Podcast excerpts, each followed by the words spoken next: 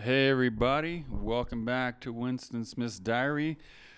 Been on a little bit of a hiatus the last two plus months. Uh, just want to give a quick uh, synopsis of why that is and how I came to interview Derek Broze for this episode. So, I will. Uh, I'll timestamp the interview with Derek if you want to skip to that. But I want to give a quick prelude to how this came about because it's fairly interesting.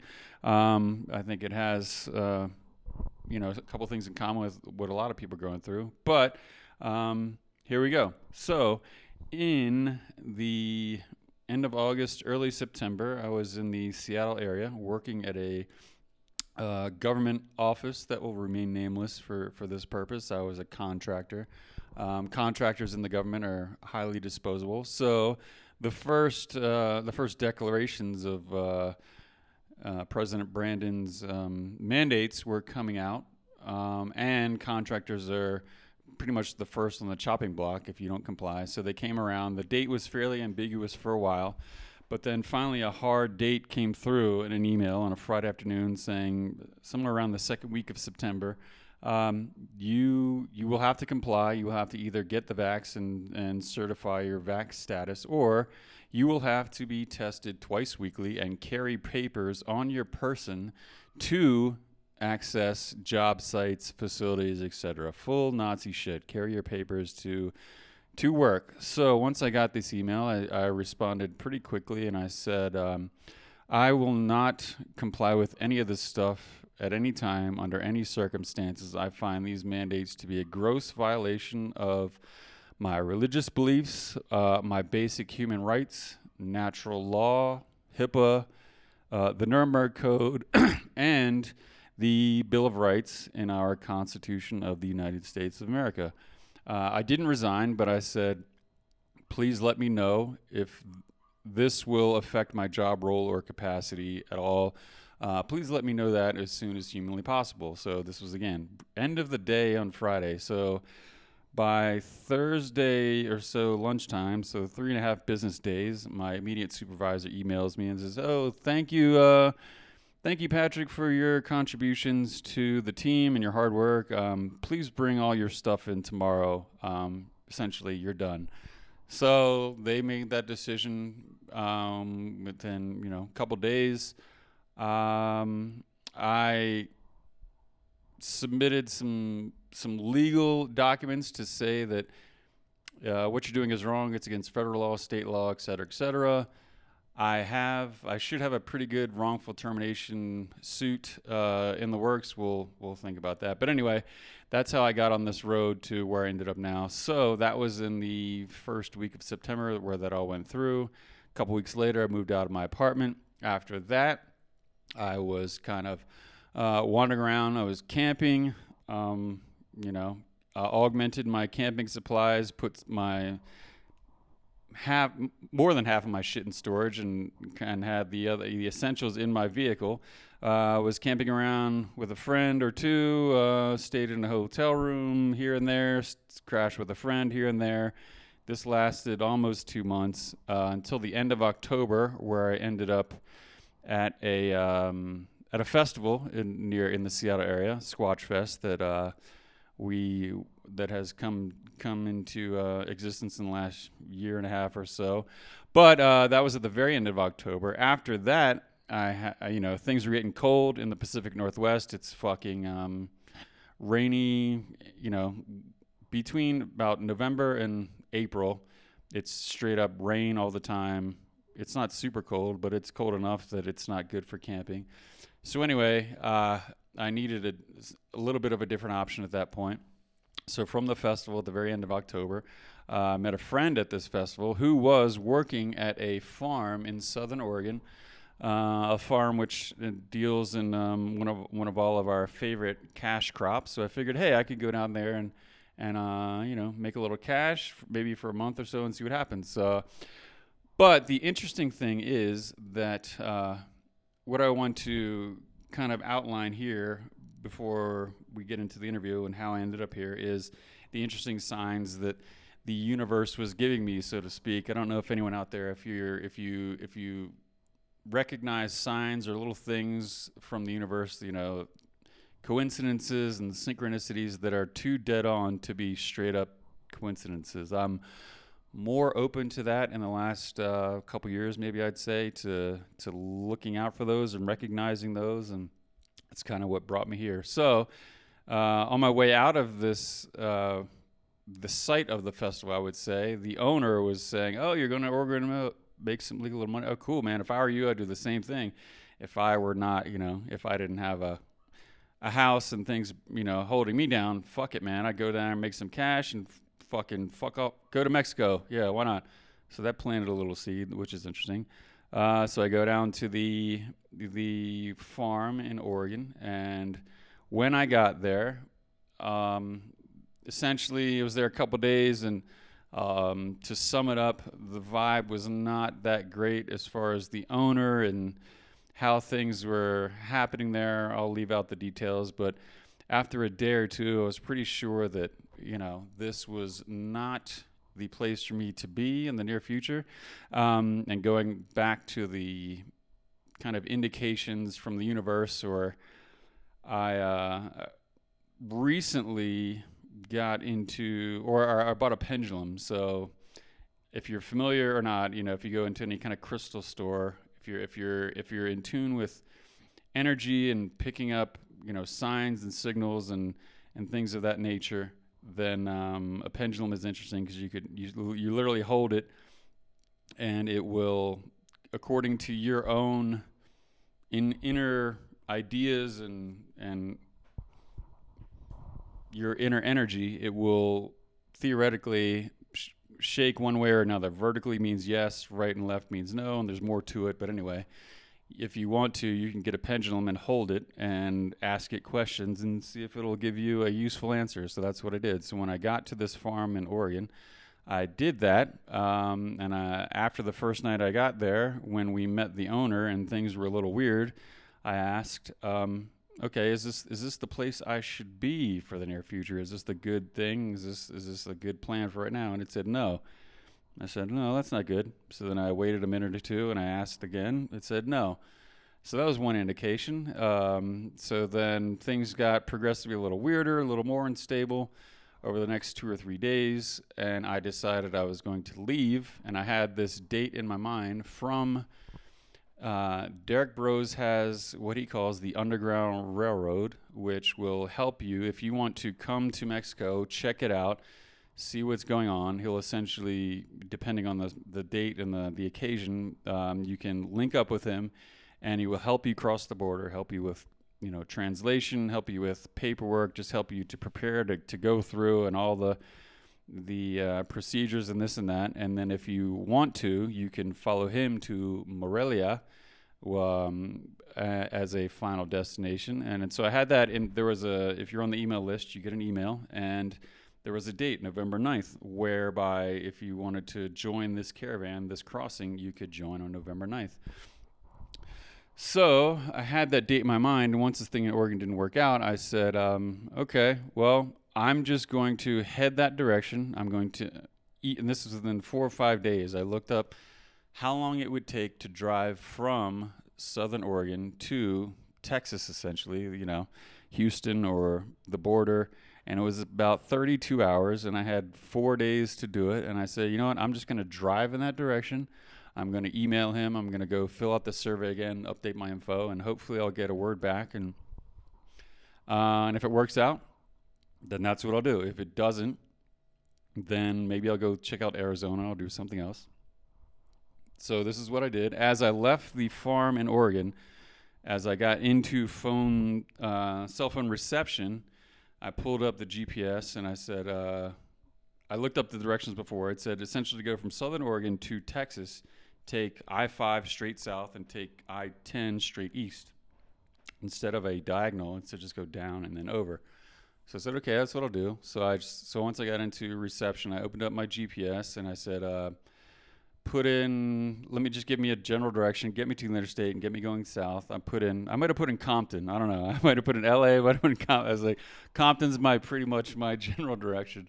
Uh, so I did that. And as I'm doing this, another here's another little inkling from the universe. as I pull off to the side of the road, I'm pulling up my little Waze app, and I'm going to put in my my next uh, point that I want to go, just to give me get me to the interstate and get me going south. Uh, on my radio, my Sirius XM trademark, blah blah blah. Um, Roam by the B52s was playing R O A M. Roam if you want to, roam around the world.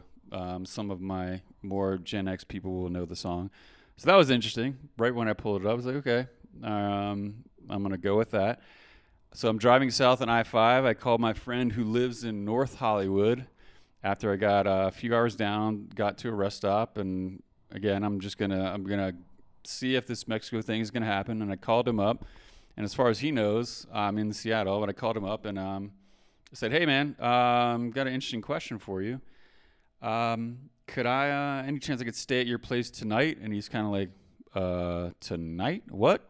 Um, and I gave him a, you know, yeah, I think I'm, I'm coming down that way. I might go to Mexico. What's the deal? You know, is it cool? If not, let me know. Um, so he's like, uh, yeah, yeah, yeah, sure, sure. So from Southern Oregon to LA is around 10 or 11 hours. So I did that. Uh, got there shortly before midnight. The next morning, I had already um, I sent the email trying to get in contact with Derek Broze or whoever may manage the Underground Railroad uh, correspondence, this and that, and hadn't heard back yet. It been it'd been a couple days. I was gonna see if I could make that happen, but I said I'm just gonna go in that direction and see what happens. So.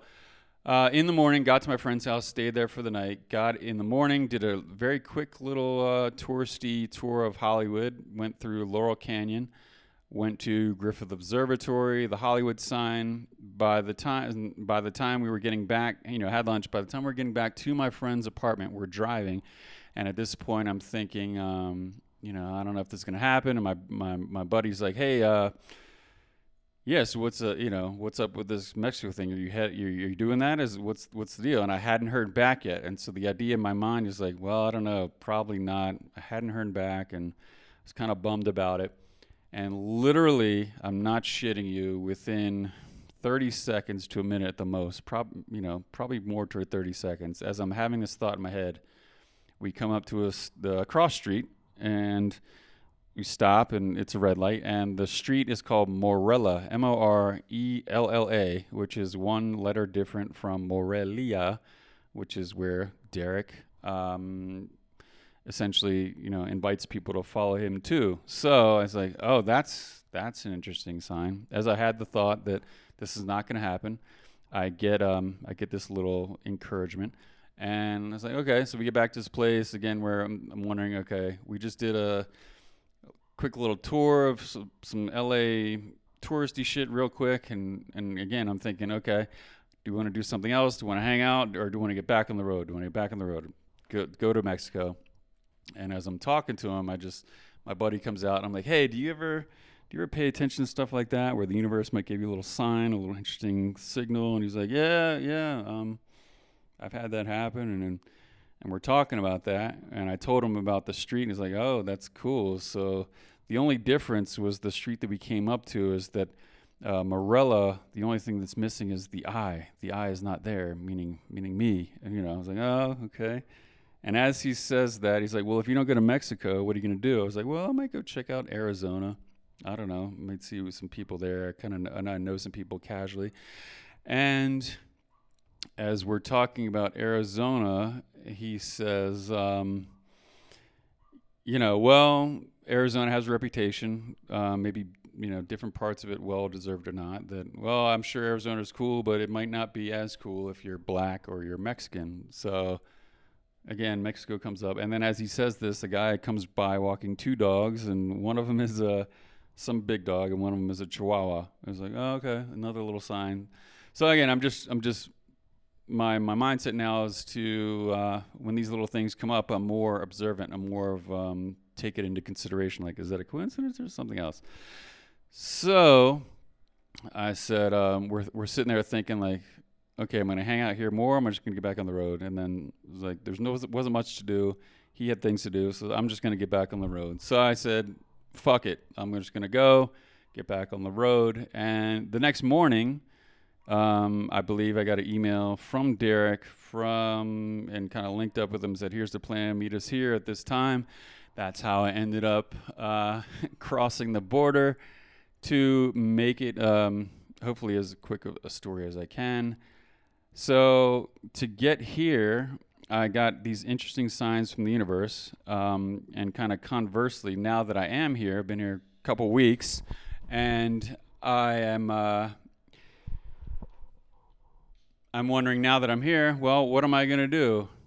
Um, I'm not sure. I don't have a uh, profound idea what I should be doing right now, but I'm going to enjoy it. And I hope that you all will enjoy the interview with Derek. And I will see you on the next one. Hopefully, the, there will be uh, many more podcasts with um, a bunch of awesome guests. So, thanks everybody for listening. Thank you to Derek. All his links and information will be in the description that we talk about. And we will see you on the next one, everybody. And remember, down with Big Brother. Peace.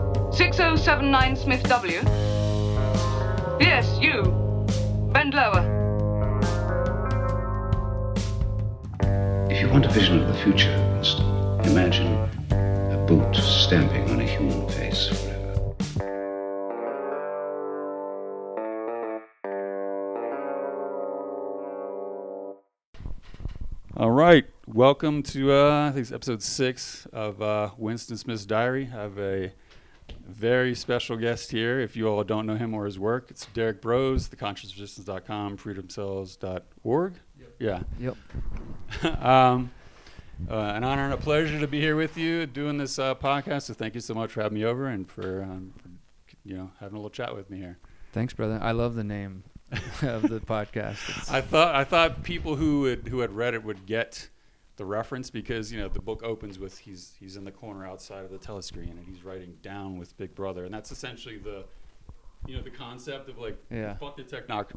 Yeah, that's what we're doing here. That's yeah. that's the point. So I, it. figured it. might catch people who are kind of get the reference that uh you know that's what that's what we're about. So sweet. It's Yeah, a good pod, good podcast title. Happy to be on episode six. So, how about uh, do you want to tell us a little bit about? I guess like I was we were talking about a minute ago. Um, you were just on an activation tour in the U.S. We're now both down uh, in Mexico. Um, can you you want to give me a little bit of a recap or some interesting stories or some? Yeah. So, I mean, for those who might not know, it was two months on the road, eight weeks across the U.S. Myself, my partner Miriam, and friends at different port- parts of the tour, um, different part of the team with the Freedom Cell Network and the Greater Reset, like Ramiro Romani and John Bush, were on some of the stops, uh, as well as some other well-known activists and journalists. And basically, yeah, every city we hit, we would do some sort of what we call community action day. So I think when we came to Seattle, we were cleaning up a park. Um, some cities we were volunteering, you know, community farms, urban farms. We um, went out and did some, you know, work with the houseless population. We uh, went out and passed out flyers, did some marches against vaccine passports. So we would have that kind of aspect contributing to the community in some way um, as we visited. And then the main event, kind of in the evening, was Miriam's guided meditation, my presentation, sometimes other speakers, and uh, then my music, and then sometimes other music as well. So it was pretty awesome. I mean, I, I enjoyed it on multiple levels. This is the third speaking tour I've done across the U.S. It's been three years since we did one. We did one 2017, 2018 and uh, that was beautiful back then too but things have obviously grown since then and more and more people are asking questions because of covid and things like that so that was it, was enriching to see like okay the growth is there you know because there was sort of some I don't want to say concern, but just it was in the back of my mind like, wow, you know, I've been deleted off YouTube now in the three years since I did this. My work has grown. I've continued to do this, but I've been deleted from uh, certain places. And, you know, can I still do a tour? And this time also determined to not use Facebook in any way to promote it or anything like that. We didn't, we just did it totally just through word of mouth about people who follow my work or who found out about it by a friend. And it was, you know, three times as suc- successful, both in I think reach and just experience and everything else. It was cool for me to be able to perform my music as well, like not just give talks and do that side of my work, but perform music, and that was fun. Um, yeah, and as far as like some really positive memories, I mean, the biggest city we had, the biggest turnout was in the Bay Area, um, which was we called San Francisco, Hmm. but it was more like Bay Area. You know, it was outside the city limits of San Francisco, where they already have the that- vaccine passports. That's that's interesting to me because I was living in Seattle and I think of San Francisco of even more of a, a blue, super masky, Yeah. super culty place, but there are people there that needed to Oh, know yeah. that they weren't alone, right? So, yeah. yeah, and that was well. That's one other aspect of it is I think some of the places, even in Seattle, like parts of the country, people are like, "Oh, Seattle's super lefty, like that, that place is lost." Portland, that place is lost. You know, San Francisco, but those are some of the places we had big turnouts. You know, and where there was super excited people to get involved, and doesn't mean that other side doesn't exist as well, Mhm. right? Like you know, clearly we we were in the Bay Area, out I think in the Richmond area, something like that. But you know, people from Oakland, from San Francisco Bay, that whole area were coming out. We had 150 people there,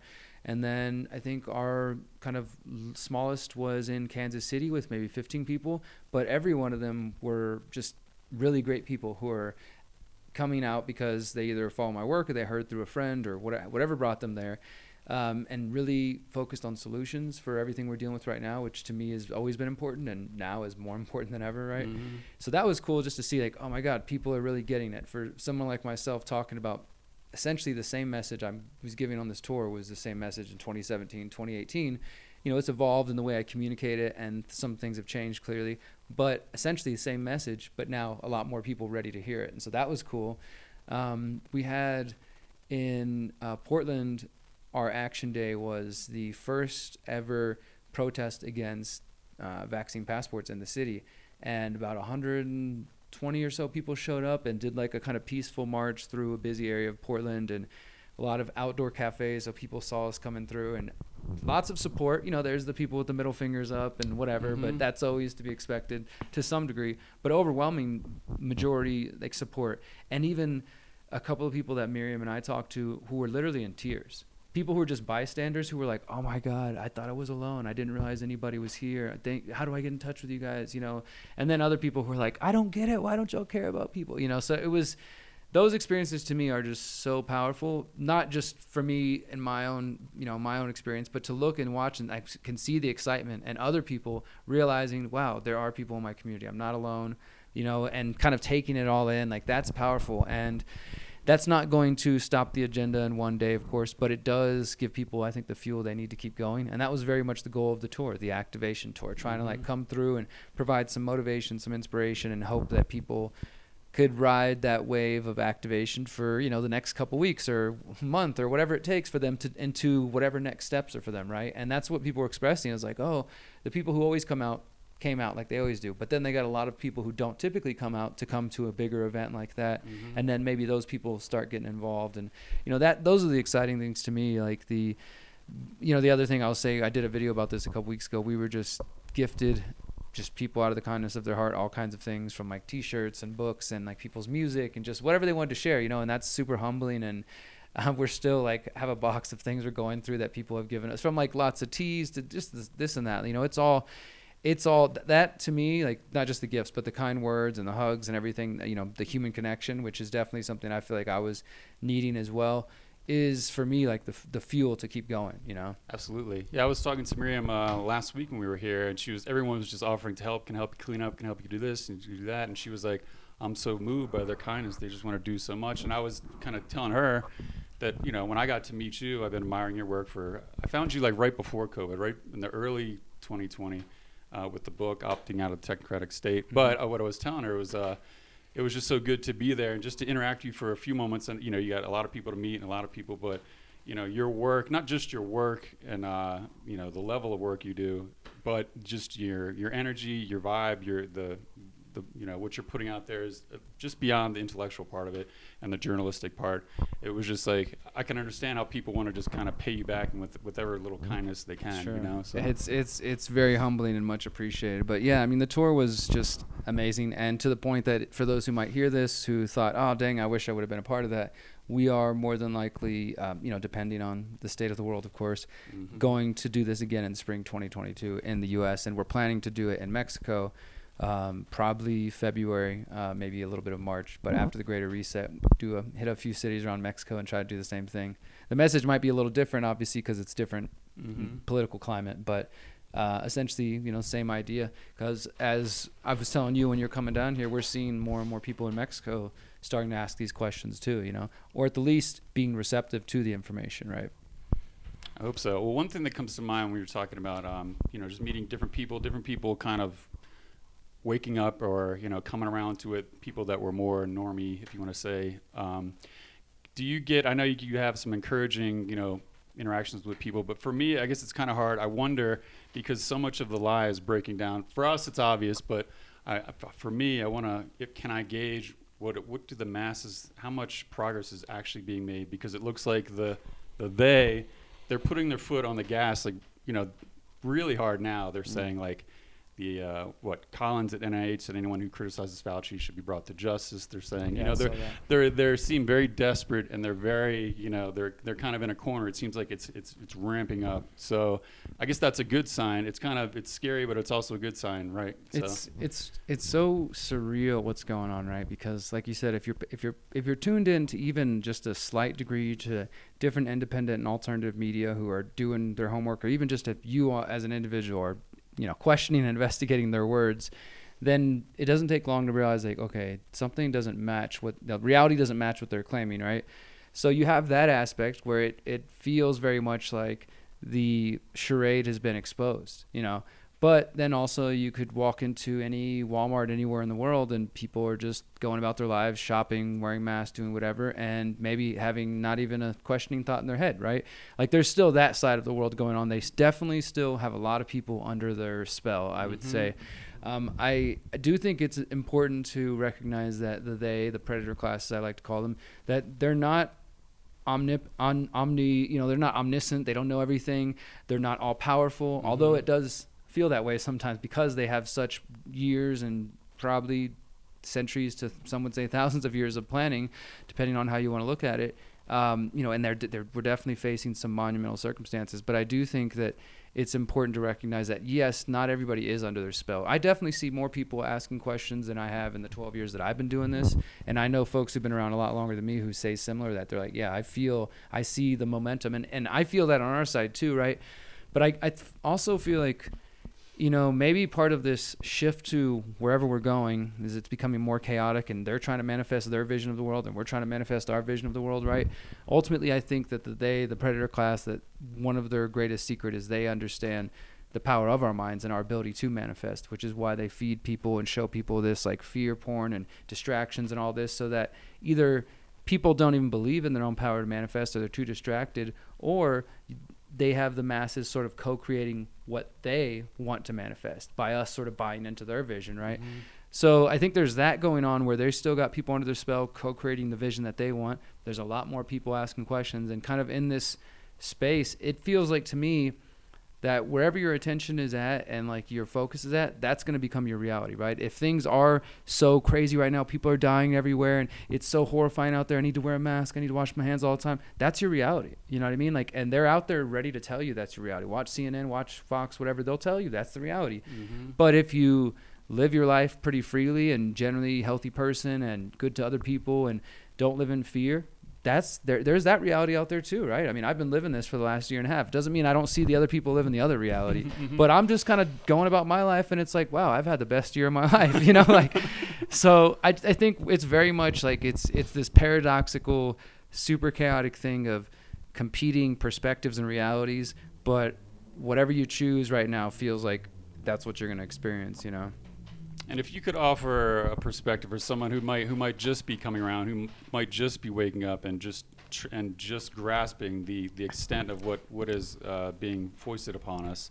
Um, a lot of people. I mean, to me, even like you know, I've known that politics is bullshit for a long time. You know, all these different Yeah. truth issues. I've been, I'm in, I'm, so I'm, I'm ahead. You know, but even still, seeing like I said that it's being accelerated so hard right now, it's like wow, I didn't expect it to become like this hard and this Yeah. fast. This new world order, this whatever you want to call it, the fourth industrial revolution, et cetera, et cetera.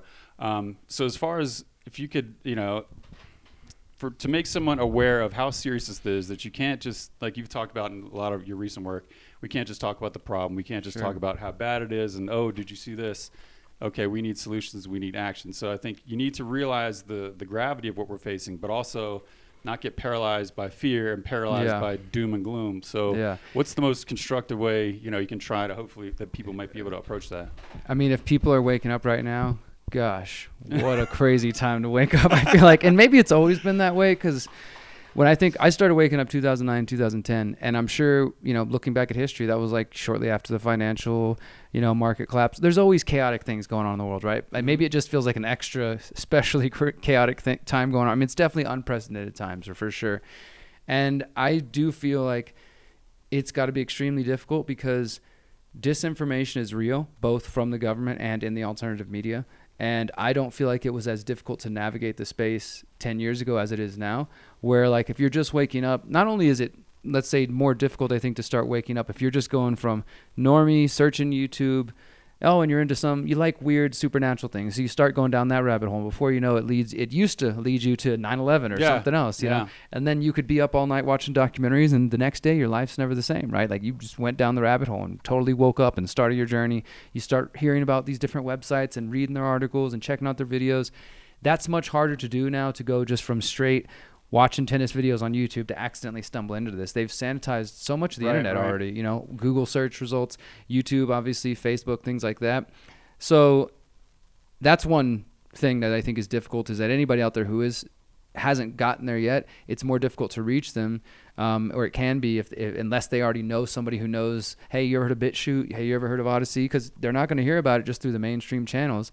So that's one thing I think is important to acknowledge. But once people do get past that and they stumble onto an alternative social media platform or some video, or even, I mean, there are people who are more in the almost mainstream on the edge of mainstream who aren't you know seen as conspiracy theorists who are starting to question things. That's the crazy you know aspect of this is you have doctors health professionals you mm-hmm. got comedians you got people who typically were just normie square regular people right? Who are now being banned and censored themselves just for asking general like kind of basic common sense questions about covid. So there are still avenues for people to get to that information but ultimately it's like what you you were saying that i do feel that I was joking a little bit on tour. It's like, hey, if you just woke up, there's no time to watch the YouTube videos right now. We'll, we'll, we'll- fill you in later. Right now, let's start growing food, right? Yeah, because yeah.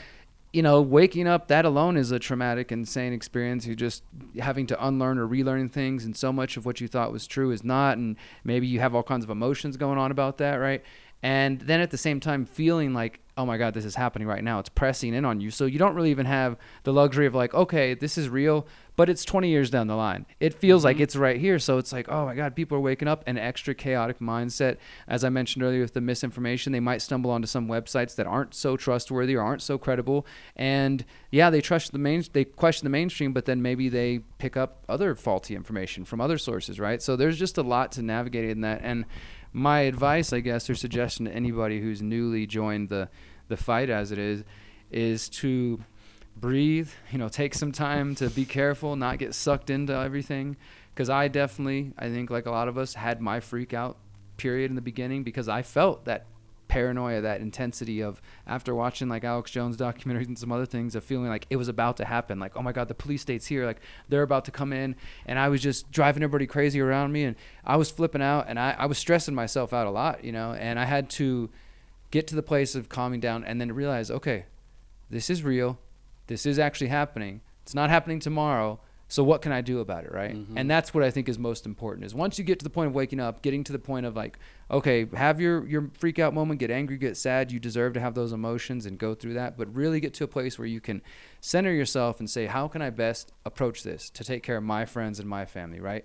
What about this thing that I'm learning about this great reset or about how these banking systems are corrupt or how the pharmaceutical system's corrupt or this or that or education, whatever it may be, how can I start to break away from those systems, right? How can I start removing my support from those systems? And I feel like so many people now are thinking in the, those terms of building parallel networks, parallel societies now, basically agorism and counter economics, which I've been talking about for years. And it's so cool to see that happening because I feel like prior to COVID, people knew there were problems, but there weren't a lot of people putting solutions out. There weren't, and there wasn't even really a, a motivation to do anything about it. It was just like, yeah, we know things are crazy, Mhm.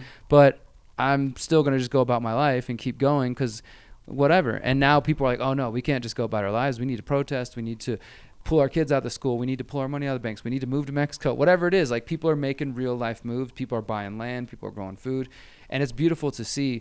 Um, but yeah, I think that's what's most important is figuring out what you can do from whatever position you are as an individual or in your family or your community. Start finding other people like freedom cells and stuff like that, getting organized, and figuring out what are the most proactive steps you can take in your life. Because I've also found if you're being proactive, then there's not so much room to just be living in fear, right? If you're mm-hmm. doing nothing, then yeah, it's understandable why you might be paranoid and dro- going crazy because you're just sitting there doing nothing. And so you're going to feel disempowered. Like, oh my God, this crazy thing's happening and I'm just frozen. Well, don't be frozen. Find a way to get centered and kind of work through that. And that takes some time, of course. But get to that point of acceptance and then figure out, okay, so now what can I do? Now that I know this is happening, I'll keep learning, I'll keep researching, but I need to be proactive and start, especially because, yeah, it doesn't feel like we got much time. You know, we do feel like we're in a time sensitive situation here.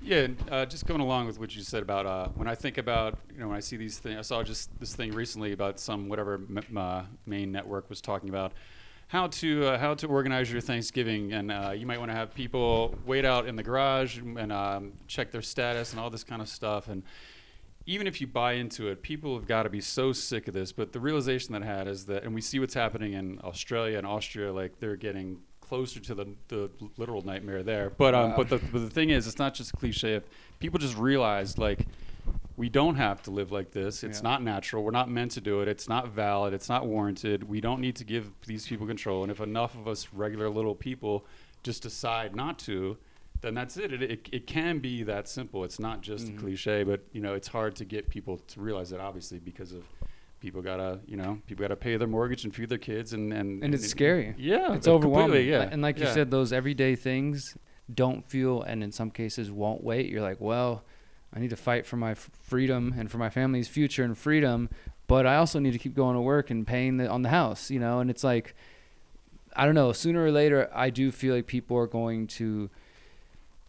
I, I just hope that it doesn't take for people to lose everything or close to everything to realize they have to fight, you know, because I think that's what I saw with COVID is that again, pe- some of us have known about this for years, and even people I've known who are reaching a lot of people and super, you know, educated, informed people, but aren't really doing anything about it, right? Like, okay, well, you you know what's happening, but what are we doing about it, right? And so with COVID, the threat seemed so real and in our face as it is right here, ever present. And for people like in Australia, it's very real, right? In other places. Um, and that was a motivating factor for a lot of people to quit their jobs, move states or countries or cities or whatever, and do all these different things, which is great because that's what it takes real world action. But I just wish that it wouldn't take for things to get much, much worse for more people to act. And that's what I'm hoping that, like, that was the whole goal of the tour as well to come around and say, hey guys, like, you know, red alert, like, let's get our shit together right now and not wait till it's like, now we're under the crunch and here it is. And oh, I didn't prepare. Now I don't know what to do. And I guess I'll mm-hmm. just give in, right? Like, I want to be ahead of the game as much as possible so that I can help myself and the people I love, and then hopefully be in a position to help other people. Because if I'm in scarcity mindset and I'm playing catch up, or I never did anything to help myself, even though I knew this was coming, then I'm not gonna be able to help anybody else either. You know? Yep. Okay, one other thought that was coming to me is I guess I'm wondering, you know, we see different places around the world, and um, some are, you know, the boot is is is, is on the neck uh, firmer than others, and I guess if would you want to speculate? I, I would hope that the U.S. would hold out a little longer. I guess we'll see. They'll probably, I mean, I guess they're going to do it in steps too, but um, like you said, you're going to see next year. Are you going to be able to freely travel interstate in America? We don't know, but I would, I guess, you know, coming from my American upbringing, I would hope that it would hold out a little longer, or some of these, you know, whether they're Trumpers or traditional conservatives or, or constitutionalists. I mean, a lot of those people are already saying no, fuck, this is not acceptable. But I still think they're not. They don't have the full picture. You know what I mean? So they're they're kind of they're they're in the right direction. Yeah. So hopefully that'll that'll help. But um, I don't know. Do you have a, an inkling of I guess if you were to guess how might, that might I play mean, out or I I'm with you on hoping that and and praying that, that the U.S. can put up some some efforts to slow this down. I would say to some degree that is happening. We don't see massive protest movements to the degree we see in Europe and even Australia. I mean, that's the thing. Even the, the places that are the worst right now are the places that are still getting out and protesting and pushing back, and in some cases having to fight cops and do all. You know, things are getting real out there. And the U.S. I mean, we just traveled two months around the country, and for the most part, the U.S. feels pretty normal. Like my recommendation and kind of warning to the people who are in those places that felt normal, because you know, in San Francisco, it's not very normal that you can't go inside anywhere without showing proof. New mm-hmm. York City, things like there's definitely some places where it's not normal, and even in places that are conservative, like Kentucky, you're seeing some of these things happen. But people in Texas, Florida, maybe Iowa, a couple other states like Arizona, we're chilling, you know, nothing, we're fine, whatever, no, no reason to worry. And my message to them was just like, look, it might feel that way right now, but their agenda is still rolling forward, right? So, in in you know, regards to your question about what's coming in 2022 and see the greater resets the end of January, I think we'll be okay for that period of time. But I would be surprised if by the end of 2022, the borders are still. I mean, I don't know. It's hard to know, right? Like, I don't think Mexico has any desire to close the borders. They benefit from the tourism and from the back and forth, right?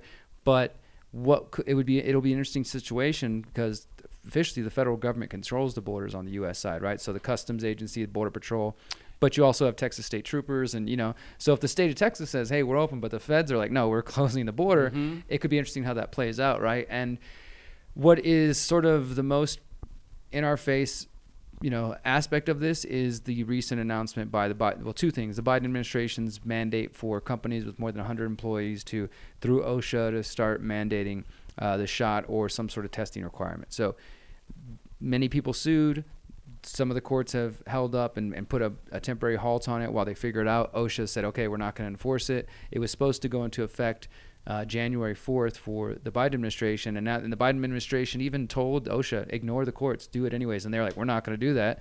So it's, you know, going to do court battles for a little while, right? That could take some time. For the moment, that's not going anywhere. I'd say that's a good sign.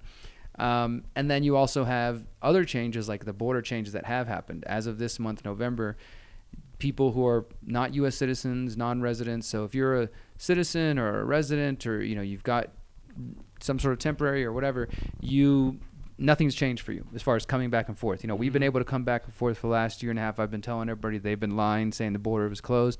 It was closed to foreigners who for a while, but not to U.S. citizens. But they tried to make it sound like it was closed to everybody. Now what's changed is that non-citizens and non-residents entering the country, so Canadians, Mexicans, etc., have to be vaccinated if they are flying in beginning this month.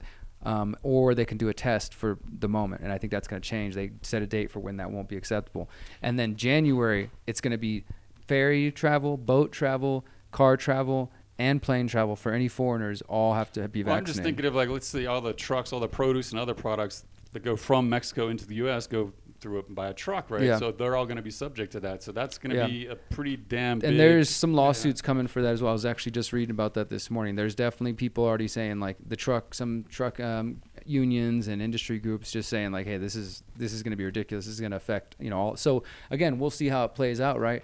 But we also have to think about that.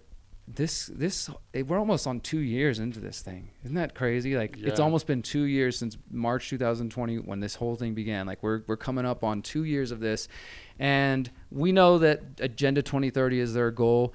The UN and the World Economic Forum have called this the decade of transformation. So eh, I don't think it's just going to go away. This could just be the battle for the rest of this decade. Is like the court, you know, they keep trying and people keep fighting. They keep trying, you know. I mean, and mm-hmm. honestly, I think that's kind of our perpetual battle, right? The the eh, the one Jefferson quote I like is the cost of liberty is eternal vigilance. You know, and I mm. think that is true, and that there's always going to be somebody who seeks to have power over other people unfortunately until we really do evolve which i think and hope that is coming at some point i don't know if in our lifetime or whatever but we work towards it either way right but until that happens there's going to be people who do seek to have you know power over other people and take advantage of situations and so it's kind of like we if we we stopped the Great Reset, right? And then we okay, we've created a new world, and then we rest on our laurels. We become old men, right? By the time we're old men, the next generation is gonna be fighting it because it'll come, you know, back in some new expression of whatever. Human nature, the nature of power, the So, nature of I mean, all that. Yeah. is it's just there, right? But in this specific instance, we know these people have an agenda 2030. It's 2021, about to be 2022. So it's very clear we're in this fight, right? And so I don't know. I mean, I, I do hope that the borders stayed open. I've been I was surprised a few times that they've even stayed open this long, and I am thankful that there are you know lawsuits for whatever they're worth. I don't think we should put all our faith in lawsuits, of course, at the courts or anything like that. Um, but ultimately, yeah, it's going to take if if like what happens because I, I wouldn't agree with it even if the court said, "Oh yeah, this is legal." That doesn't mean it's right to me. You know what I mean? yeah. Like, so it's like if the court is on my side, it's like that's cool, but I don't really trust the courts anyways because they could say the other way, and what we're just supposed to accept it. Oh, the court said, you know, Yeah. no, I'm not going to accept it either way. And I think it just has to get to that point, right?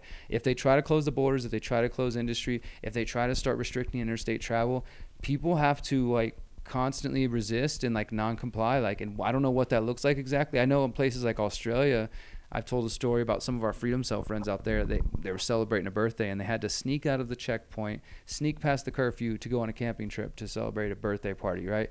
So people who want to are still resisting and not complying right? Now the average person probably isn't going to do that right? I mean but i think those of us who see like hey we need to get out of here maybe we start getting outside of the checkpoint and into the countryside and building our own thing eventually right? I mean I don't know. None of us, I think, can ultimately predict predict where it goes. We're I'm gonna keep going back and forth every couple months while I can to see my family, and I've been helping them get their passports and sort of. I'm not trying to convince them to come to Mexico, but I at least want them to have a, while the opportunities there to have a passport to get the heck out if they need to, and also to know that like, hey, even if you didn't have your passport, we'll figure it out. It's Mexico, right? We'll, we'll make it work. All right, I want to do one more thing, uh, diff, uh, just a, a little bit of a pivot of uh, topics here. I personally, I'm just interested in learning a little bit about how you decided to start doing, uh, you know, music as 33, as you know, MC and all that. I, I'm just curious that from a musical perspective, like, Sure. how did that come about? Who are some of your like, I don't know, favorite artists, influences? I don't know, just how did that come Yeah. to be? Or is that something you're doing now? Yeah, man, it's I, I love talking about music. It's it's so interesting because most of the people who have become either friends or associates or just watch my work online um, haven't you know it's not really that's isn't really anything I've shared before. But I've been playing music since I was like 13 years old, you know, and just. Uh, you know, I can mess around on a keyboard. And I love m- playing with electronics. Used to just make my own beats and do stuff like that. But really, I grew up listening to like punk and metal. You know, so I've always been a vocalist. Um, played a little bit of bass here and there, but mainly always done vocals. And even till 2019, I was in a band in Houston. We were going to the studio. They actually kicked me out because I'm so busy doing these things. like I just Yeah, after a while, I'm like, dude, I get it. Like I'm never, I'm barely there. I'm just Yeah. traveling and doing this and that. But I loved it, and it was, uh, you know, it's totally different style, of course, because I'm doing a lot of screaming and growling, and I like doing some spoken word and just different things like that. That's what I've always done, and play percussion, percussion and drums. I can play a drum kit. Like I love music's just so vital to me. But when I started to wake up, 2009 when I got out 2000 got out of prison 2008 I was playing around maybe just jamming with some people nothing serious. Then 2009 started to wake up 2010 started this activist group and it just consumed my life like you know for years. Like it just con- co- they swallowed me up and I didn't play music for probably four two three four yeah four years and it was just like I started to feel like there was something missing like in my soul you know it's like I need music I love music I'm not a day goes by that I'm not listening to different types of music you know so I, I I was really missing that side of expression you know I was getting to learn journalism and activism but it was like I need to play music. And I was in a band uh, then as well that was called Monankari and we did a couple of albums like locally in Houston played a bunch of shows and we were having a good time and uh, yeah i mean ultimately like this has just become more of my life. So it's been hard to sort of balance that and then i was in this other band more recently that let me go because i was so busy. And at the same time over the years my interest in hip hop has like grown.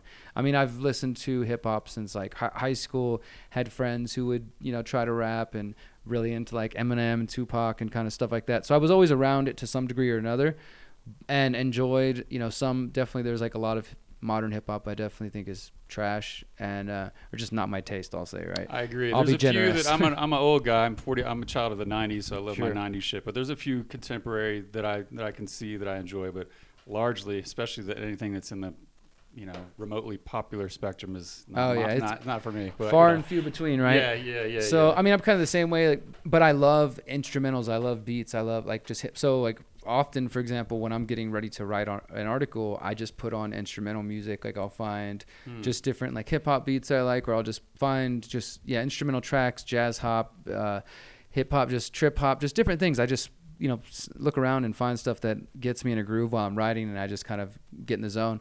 And so I've always enjoyed that expression and in certain you know certain artists, but it wasn't really till when I was so I'm, I'm about to turn 37 in a couple days, and uh, when I was 33, I so four years ago, I guess, uh, I was in Houston, living in what used to be the Freethinker House, and I was definitely going through a lot of stuff, and I don't even remember like where the idea came to just start like playing around with it. Like I th- I think just generally with music lyrics will always come to me when I'm riding my bike. I love riding bikes. So I'd be riding my bike all around Houston and songs would just come to my head. Different like lyrics for sometimes a song that felt like, oh, this is gonna be for some metal or heavy music, or this could be some, you know, like a poem or something. I don't know. And I would just pull over and write things down. So I started to get a collection of different things that I don't know what they're going for. I'm just saving them up for whatever. And uh, one of the things that was going on around in my life at that time is that my birth father, who has been in and out of prison my entire life and struggled with drug addiction his whole life, he died of a drug overdose. Like he's not even originally from the Houston. Well, he's lived in the Houston area, but he's been in Austin and to Central Texas for a long time.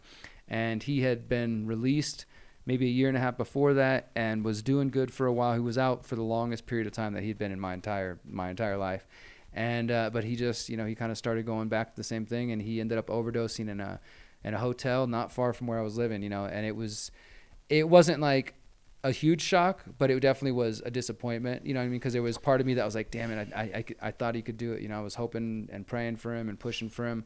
And as as an adult, I'd kind of come to terms with the trauma that I dealt with and came to him and said, hey, I forgive you. Everything's mm. cool. Like I want you to do whatever you want with your life. Like I want to see you happy. And so it was a lot to take on and, and really having that happen. And then, yeah, one day I'm at the house.